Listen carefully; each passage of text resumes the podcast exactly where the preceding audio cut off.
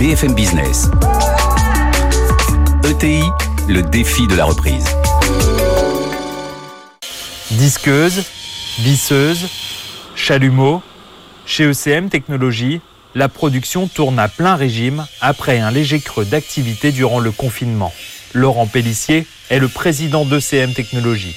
Il nous a manqué des pièces en, début de confinement parce que des sous-traitants avaient fermé, ce qui a créé la, baisse de production de 20%. Euh, mais après, euh, les gens sont remis rapidement au travail et on a pu, sur le reste de la période, travailler pratiquement à 100%. L'entreprise grenobloise conçoit et fabrique des fours industriels. Des machines dont le coût avoisine le million d'euros et qui demandent parfois trois années de fabrication. Nous avons passé plutôt cette crise de façon sereine, aussi du fait de notre métier, où on avait un carnet de commandes plein, donc on avait de quoi travailler. Ce qui va compter ensuite, c'est les commandes qu'on va prendre pour avoir un bon carnet de commandes pour 2021 et la suite. Comme partout ailleurs, la crise sanitaire a bousculé les habitudes. Ce matin, opération pré-réception d'un four à distance.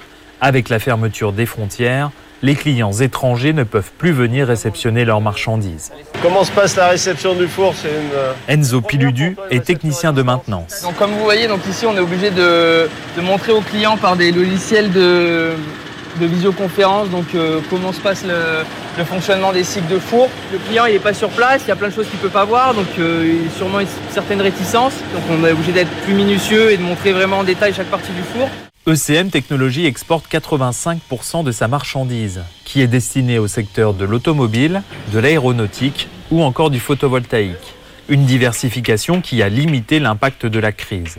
Nos stratégies depuis 10 ans d'investir en recherche et développement, de faire des croissances externes pour ne pas être monoproduit et monoclient. Ça fonctionne aujourd'hui puisqu'on voit que si l'automobile ou l'aéronautique est un peu en diminution euh, d'activité, d'autres secteurs comme les énergies renouvelables où les fours spéciaux, eux, sont en croissance. C'est des équipements qu'on n'avait pas il y a 10 ans.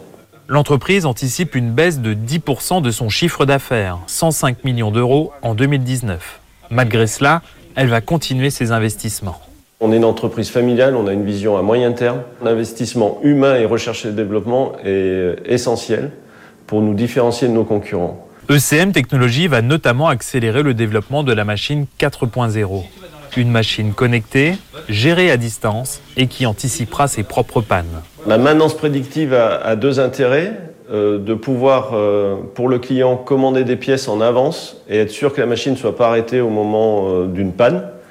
Et aussi de pouvoir faire de la maintenance à distance en aidant le client à réparer la machine avec des solutions de visio.